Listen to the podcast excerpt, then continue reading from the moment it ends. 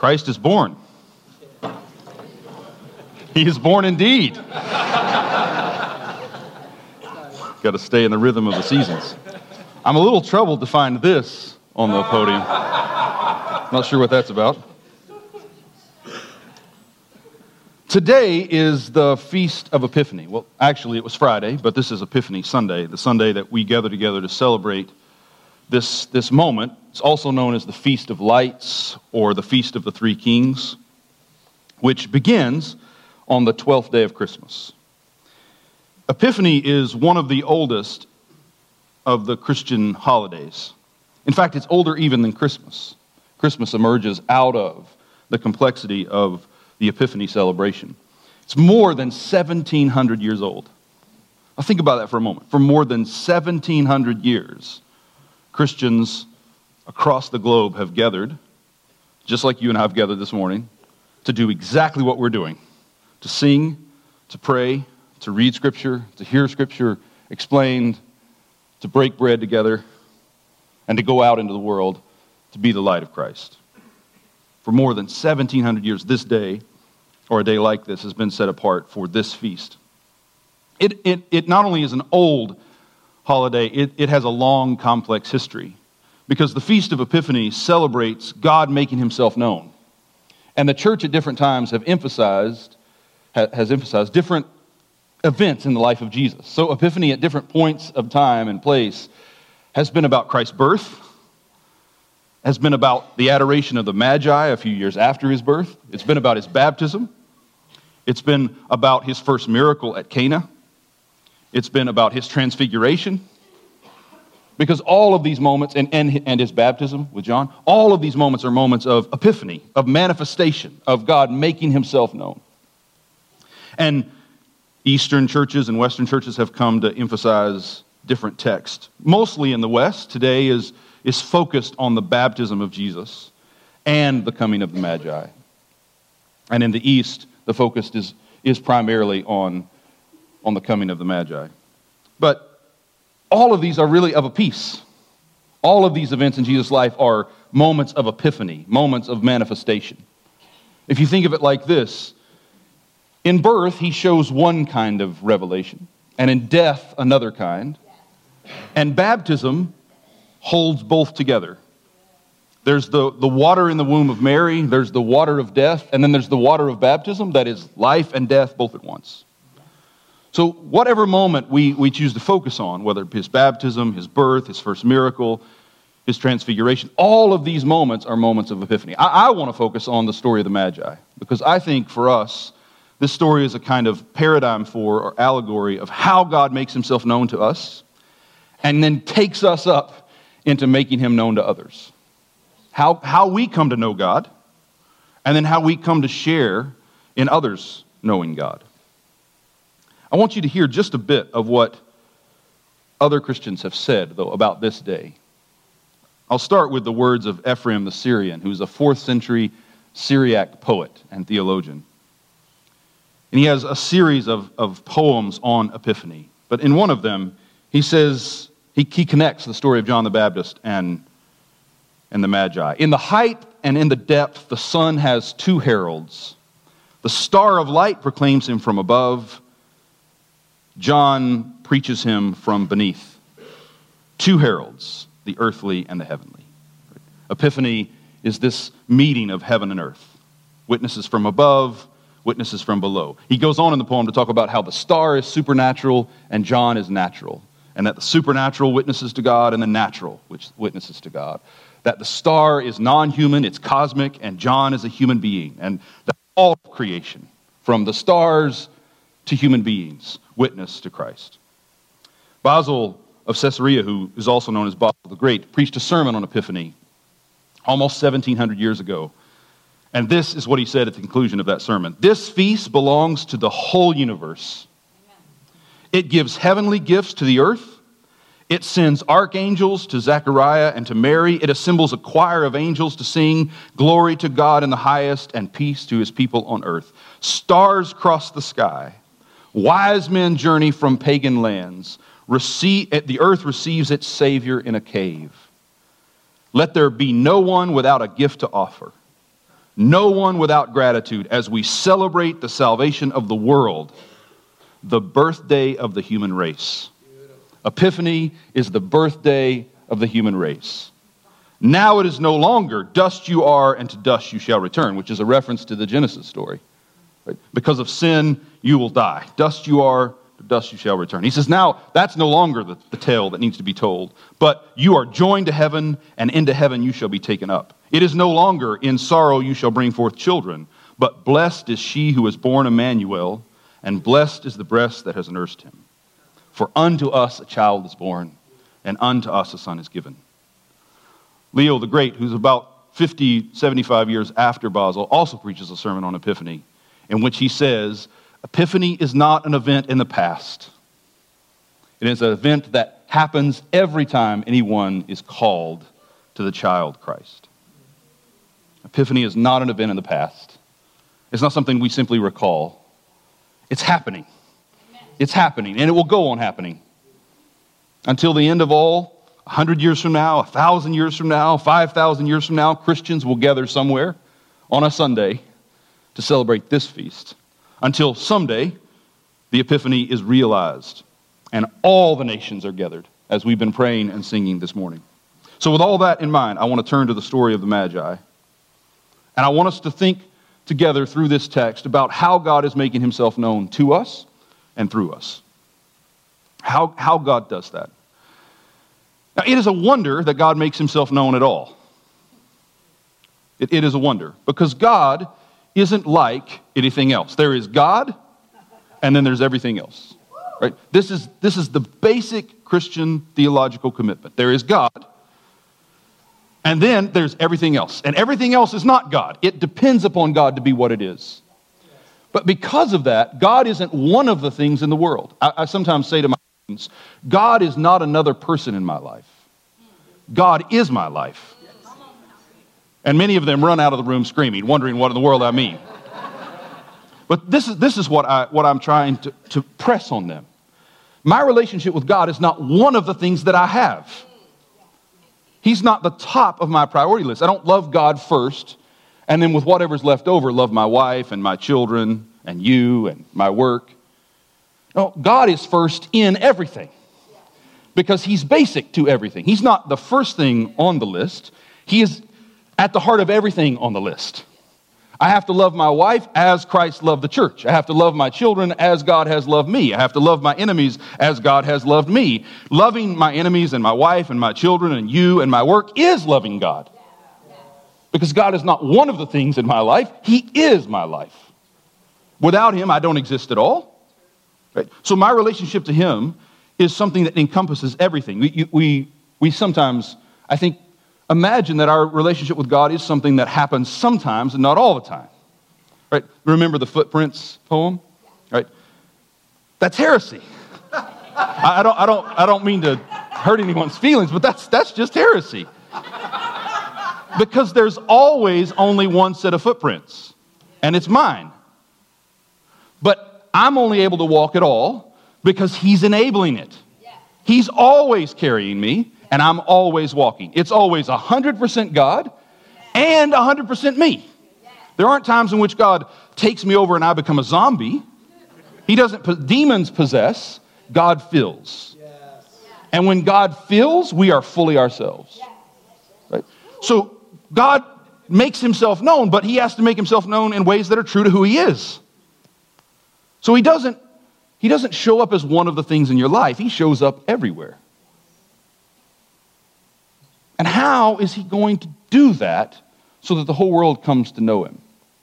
And the story of Christmas and Epiphany is the story of God doing that by coming to us in weakness, in helplessness. I've been doing some work on the notion of slavery in the New Testament. Over and over, the apostles and those who write with the apostles identify themselves as slaves. We are slaves of Christ. What an offensive way to talk. I mean, slavery is the most inhuman institution. It's where human beings are treated as something other than what they are as the image of Christ. It is deeply, deeply wicked. It is an absolute violation of the integrity of what it means to be human, both for the slave holder and those who are held in slavery. So what sense does it make for Christians to talk about being slaves of Jesus? I mean, God came to set us free. Those who know the Son and live in the truth of the Son are free, and free indeed, right? Paul says, you have been freed from slavery. Don't turn back to slavery any longer. What sense does it make to talk then about being slaves? And here's, I think, at least part of the story. Precisely because slavery is such a violation of what it means to be human, is so unimaginably dark and low, God says, I claim that too. And if I'm going to show human beings what it means to really be human, I'm going to start at the deepest, darkest, lowest place and say, that's mine first. Yeah. And then I'm going to work up from there, right? So on this Feast of Epiphany, the Feast of Kings, where Christ the King is born, in the time of Herod the King, and kings from the East come to celebrate him, we need to remember that he's already claimed everything from slavery to kingdom. Amen. Everything that's possible for human beings, every possible relationship, he's claimed as his. And he's going to make himself known there. There. Right? From the depths of in hell, you are there.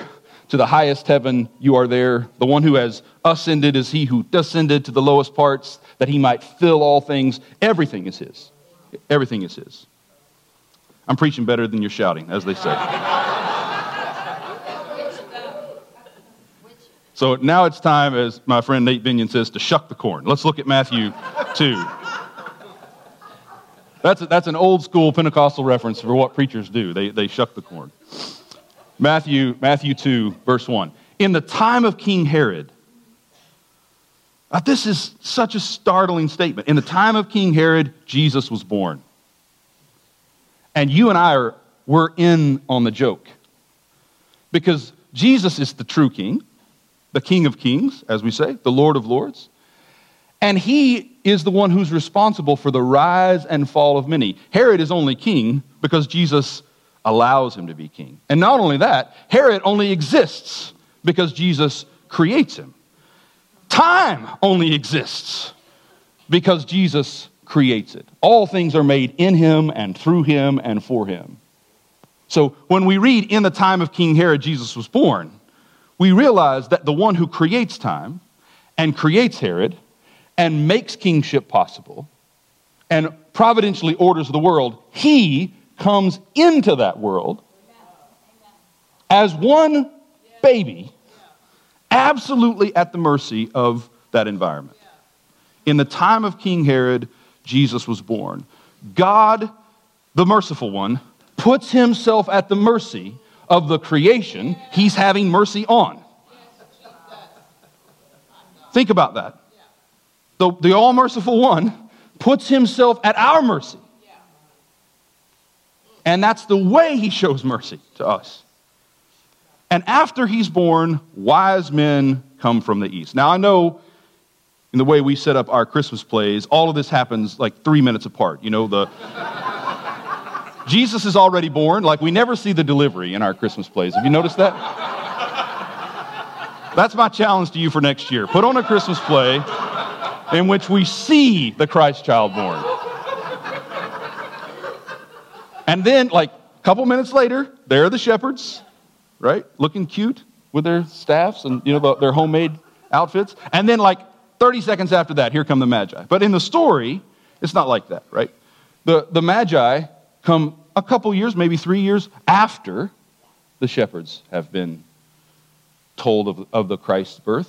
And they come because they're led by a star. And again, in the way we put on the Christmas play, you know, any fool could have seen the star, right? It dominates the stage for us. But it wasn't that kind of miracle. It was a miracle. I mean, it's a star that suddenly rises into the sky no one had seen before. But it's astrologers who see it. Now, when we get to the end of their story, the star does settle over the stable, settle over the cave, settle over the place where the child was. But at the beginning, it's just a star in the sky. And if they hadn't been people who were looking at the stars, they would never have noticed it in the first place. Because when God's work starts in our life, he starts where we're already looking anyway. And it's very seldom, if ever, so dramatic that any fool could see it. That's, now, again, there's a version of Christianity that you and I have known that's what we want from God. I mean, we want God to make it so impossible for us to miss it that any fool could get it, right? Like, God, if you want me to go to Africa to be a missionary, right? Have someone deliver a plane ticket tomorrow morning, right? That kind of thing. But that's not how God works. Almost always, it's where we're looking anyway. And something happens that creates a question in us, right? What happens is these wise men from the East, and I'm going to say more about them in a moment and how scandalous it is that they see it, but they see something they'd never seen in the heavens before, and they start wondering, what is that about? What is that about? And that question is a hook. And then the Holy Spirit starts reeling them in with it, right? And that's how God works in all of our lives. We sense something and we wonder, what is that about?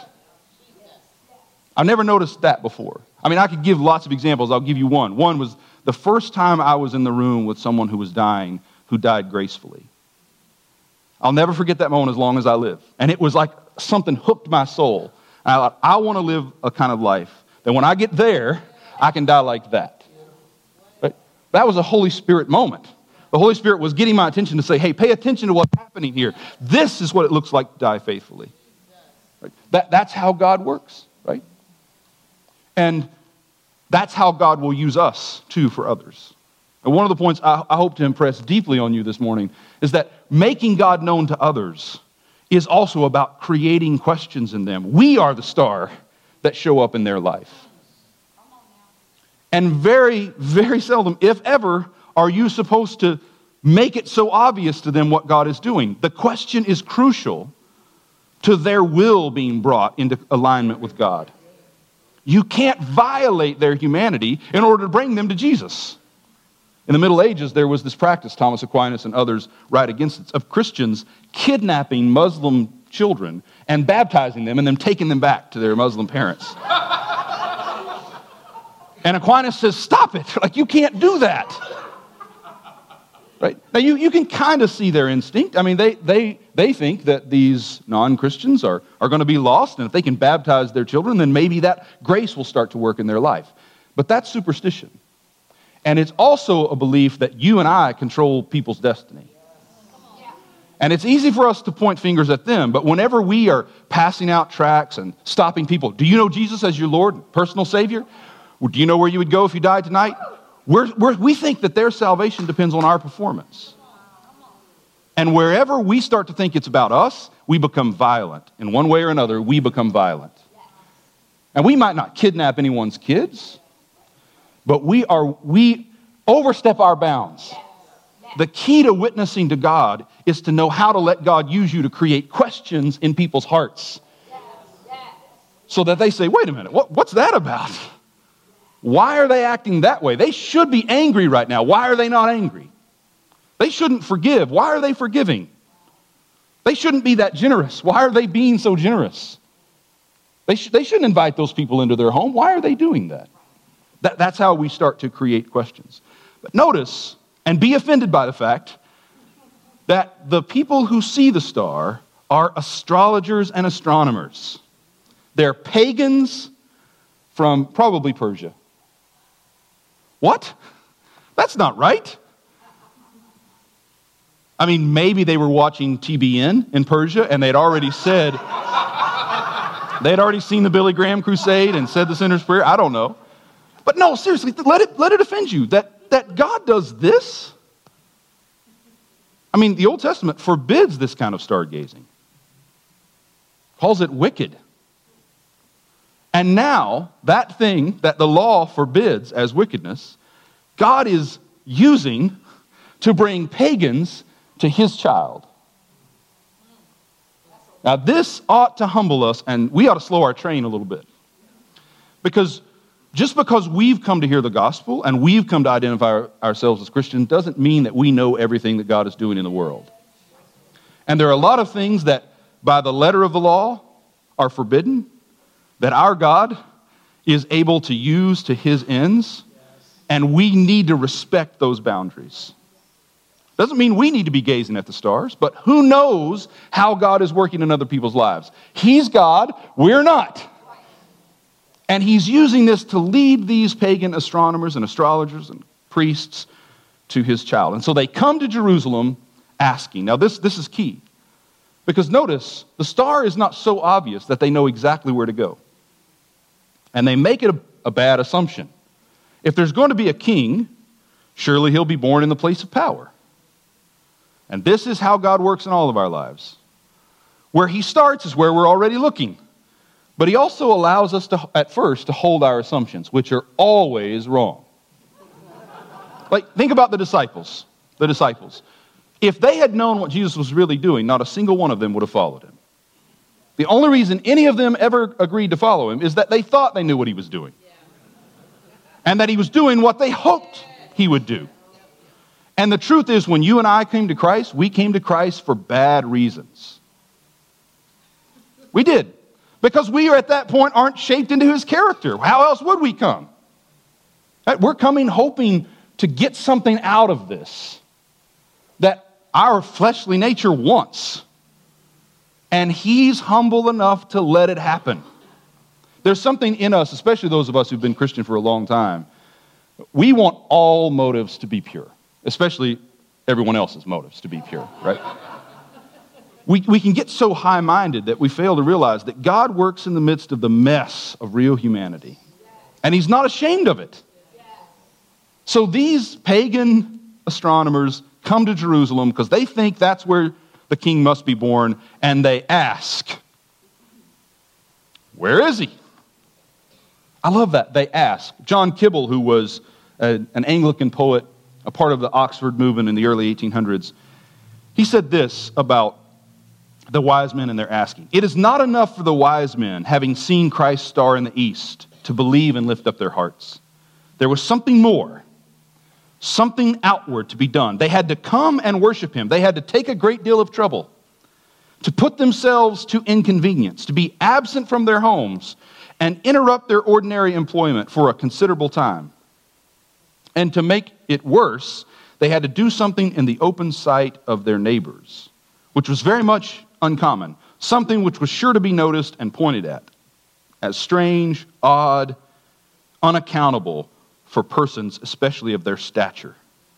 Now, I love this. You hear what Kibble is saying? They saw the star, and they could have been tempted to say, that's interesting. Let's worship him from here. But there's something about the way that God leads us that requires us to search and to ask. Now hear me carefully here. God's leading always takes up our following into itself. It's not that our following is our part. It's not 50% God and 50% us. It's not as if God starts by leading, then he sits back and waits to see what we're going to do. Are you going to respond or not? It's that God leads in such a way that it starts to create our searching. But without the searching, there's no finding. It's not that God is saying, listen, I'm going to test you. Will you search for me? And if you don't search for me, I won't let you find me. That's not it. It's that he will lead us, but the way he leads us creates our participation. And without that participation, there is no transformation. There is no salvation. There is no being brought up into the life of God. And this is part of why we do what we do on Sunday morning. And Monday morning and Tuesday morning. The reason we don't just pray in our hearts, but we pray out loud is that we realize there's some stuff we've got to do. We don't just look at the bread and wine and think, thank you, Jesus, for dying for me. We eat it. Because that's practice for the way God works. It takes our full humanity and leads us into the fullness of life. Christianity is not about what's happening in my heart only. It's about what's happening with my life. It's about what's happening with everything about me all the time. And on Sunday, that's what we practice. We kneel when we are praying the confession of sin. Not because we're superstitious, but because we realize sometimes it's not enough to feel conviction here. I got to tell my body to come in line with what's true. We got to act on it. I'm hurrying. Then notice that Herod heard this and was frightened. Now, there's a lot to be said here, but I'm in a hurry, and I'm just going to give you this hint. I'm going to create this question in you. In this story, what if all of us are always both Herod and the Magi? That when God starts working on us, there's something in us that's like the Magi that responds faithfully, and there's something in us that's like Herod that gets scared to death. And notice, both of them search. Both Herod and the Magi are searching, but they're not on the same search at all. Right? Herod is searching so he can put it down, violently end what he thinks is a threat to his life. The Magi are searching so they can be brought under this king. They can give themselves up to this king of the Jews. But I want you to just think, what if every time God shows himself, however he does to you, there's Herod in you and there's Magi in you. And the question is, who's going to find the child? Is your Herod going to find Jesus? Or are the Magi in you going to find Jesus? And then Herod sends them to Bethlehem. Now this to me is good news. Now we know Herod's motives are far from pure. Herod is a deeply wicked man, and we know historically from Josephus and other sources that Herod was deeply paranoid. He killed some of his wives and many of his children because he thought they were a threat to his kingdom. And wherever there is paranoia, you know that there is deep sin and wickedness. Like whenever we're paranoid about losing something, that's because we've got the wrong kind of hold on it. But notice, the wise men, led by the Spirit, come to Herod, and Herod, with the deepest possible ill motive, is still the way God uses to get them to the right place. Now, this is good news, because sometimes God uses God's enemies for our good. Think about the story of Eli, this corrupt priest who teaches Samuel how to hear the voice of God. This is why we don't need to be too afraid of corruption in the church. I mean, we should be sickened by it and angered by it and grieved by it, but we don't need to be too afraid of it because God can use Eli, a blind, wicked man, to teach us how to hear his voice rightly. This is good news because sometimes you are Eli. And sometimes God's using you with your bad motives and your bad attitude still to teach other people about how to hear his voice. Or think about Moses when he is in sin, loses his temper and strikes the rock. Water still comes out. Because sometimes it isn't about the perfect performance of whoever the minister is. It's about the graciousness of God. And we have to see past all that. We have to see past all that. I'm almost done. They come and they offer their gifts. And again, I want to create a question in you. What does it really mean to offer gifts to God? I mean, what can we give him that he hasn't already given us? Everything. Paul asks the Corinthians, what do you have that you did not receive? Nothing. Everything we have, our very existence, our breath, our relationships, everything we have, we received. And yet there's something about this God who says, I want you to be like me. And at the heart of my life is the gift. And so the way I'm going to make you like me is I'm going to teach you by letting you give gifts to me. You give gifts to me, not because I need them. God doesn't need anything from us. But he invites our gift giving from this table and throughout our lives. Our singing, I mean, some of us can't sing at all, and yet God wants to hear it, right? Because God knows in our learning to give gifts, we're becoming human. And then lastly, this point, they go home by another way. They go home, but not the same way. I was talking with Bishop the other day. I heard a lecture recently ended with this appeal to Gregory of Nyssa, who was an early church father, who was writing about the Garden of Eden and struggling with the story of the two trees. And then he says this. He says, actually, I don't think there were two trees. He says that the text says the trees were in the midst of the garden. He said, I think there was one tree, but everything depended on what desire you brought to it. If you came desiring the fruit, so it would make you wise, it was the knowledge of good and evil. If you came with the right desire, it was the tree of life. What if home for us, the life we live, the relationships we have, the job we work, the skills that are in us, the desires that are in us, the dreams we have for ourselves and our children and our grandchildren, what if all of that isn't what God is wanting to change? He just wants you to come at it a different way. He doesn't want a different home for you. He just wants you to get there some other way.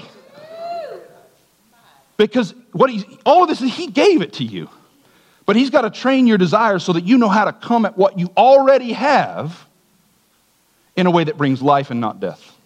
In a way that shows Christ and not Herod. In a way that reveals the goodness of God and not the darkness of our own hearts. So what that means, I think, is that we can be satisfied. I don't need anything I don't already have. I just need to come at it a different way. I'm not looking for something else from God. Some new relationship, some new job, some new insight, some new skill, some new word. I don't need anything new except new perspective and new desire to receive what's already there. Let me pray for you. Bishop's going to come. Lord, help us to see the star, to be the star. Help us to respond to the questions you've put in our hearts and to become the kind of people who can create questions in those around us and lead us all to the child, to the weakness and helplessness and vulnerability that your presence has in this world. And let us come there and worship with joy. In the name of the Father, the Son, and the Holy Spirit. Amen. Thanks for listening to this message from Sanctuary Church. If you're in the Tulsa area, we invite you to attend one of our weekend services on Sundays at 8:30 a.m., 10 a.m., or 11:30 a.m. If you would like more information about who we are and what we're about, or to partner financially with what God is doing through Sanctuary, you can go to our website at sanctuarytulsa.com.